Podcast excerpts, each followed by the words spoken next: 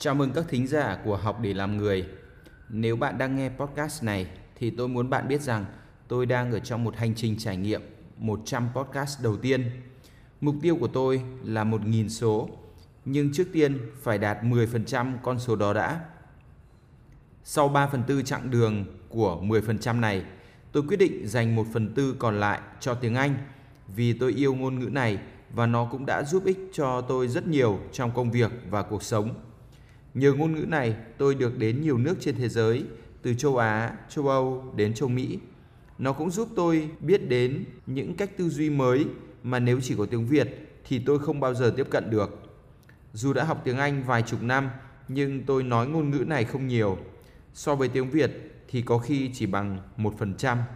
Vậy nên, khi tôi nghĩ đến việc dùng tiếng Anh cho podcast, ngay lập tức tôi thấy hào hứng.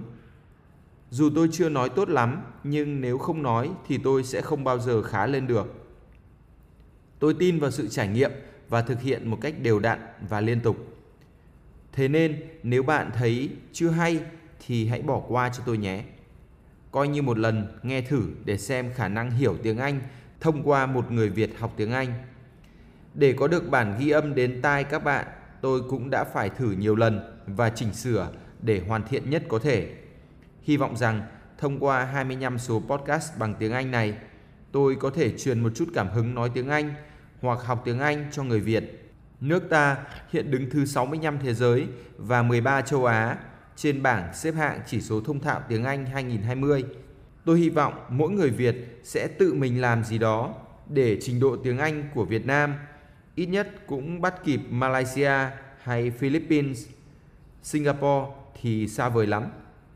Chúng ta cùng bắt đầu thôi. Let's start now. Episode eighty-two. Life. In no circumstances should you ever think of taking your life. It's the gift of love from your parents that you should pay it forward. Been feeling tired recently? Found a way to get through it. Sit down and cry until you feel better. It worked when I was a kid. It still does now.